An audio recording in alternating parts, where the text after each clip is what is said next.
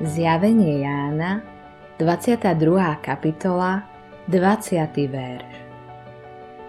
Ten, čo dosvedčuje tieto veci, hovorí Áno, prídem čoskoro. Amen. Príď, Pane Ježišu. Mnohí ľudia sa dnes nazývajú znovu zrodenými kresťanmi.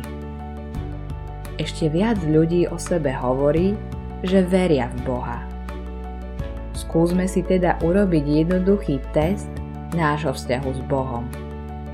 Predstav si, že by som ti teraz s určitosťou povedal, že Ježiš sa druhýkrát vráti na zem presne o 15 minút. Aká by bola tvoja reakcia?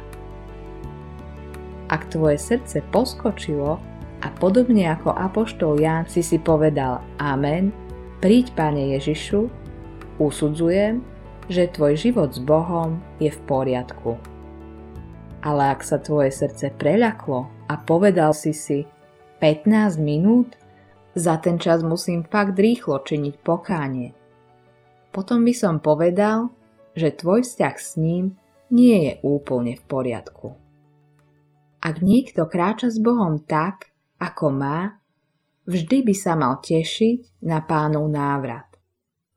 Osobe, ktorá skutočne pozná Boha, by sa malo vždy aspoň trošku cnieť za domovom v nebi. Cnie sa ti? Ak sa Ježiš dnes vráti, čo sa reálne môže stať, budeš pripravený?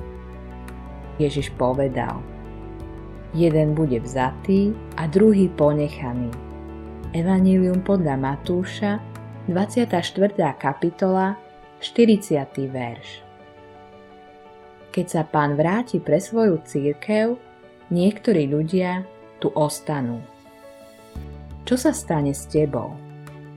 Stále je tu aj možnosť, že zomrieš. Nikdy nevieš, kedy to príde. Nik z nás to nevie. Čo ak je toto tvoja posledná príležitosť urovnať svoj vzťah s Bohom a ty si ju jednoducho necháš ujsť v domienke, že príde zajtrajšok, že ešte prídu ďalšie príležitosti.